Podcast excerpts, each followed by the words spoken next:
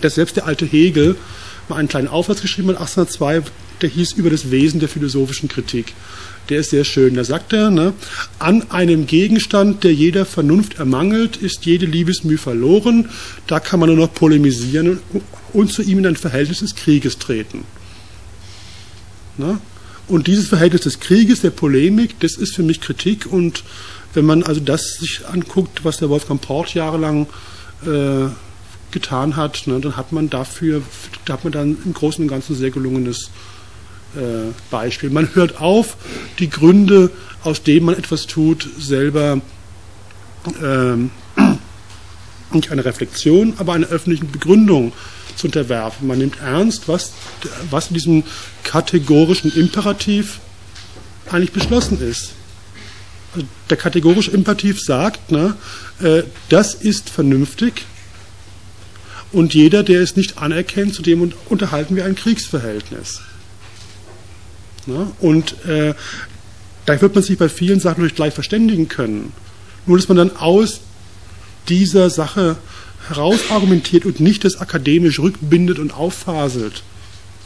Das ist das Entscheidende. Die Kritik, sagt Marx, will ihren Gegner nicht widerlegen, sie will ihn vernichten.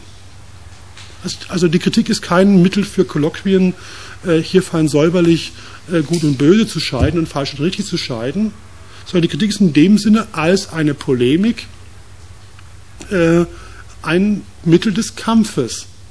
Ne? Und jetzt kann man sich fragen, ob dieser Kampf, der natürlich äh, notwendigerweise von Ohnmächtigen geführt wird, ne? ob dieser Kampf jetzt äh, angemessen oder unangemessen geführt ist. Aber ich glaube, einen anderen Status ne, äh, kann es nicht haben. Und Ideologiekritik heißt ja den Leuten, also heißt ja, oder andersrum, Ideologiekritik lebt dann äh, von dem Satz von äh, Spinoza, der auch der liebste Satz gewesen ist vom Adorno, äh, den er immer zitiert hat, die Wahrheit ist Anzeichen ihrer selbst und ihres Gegenteils.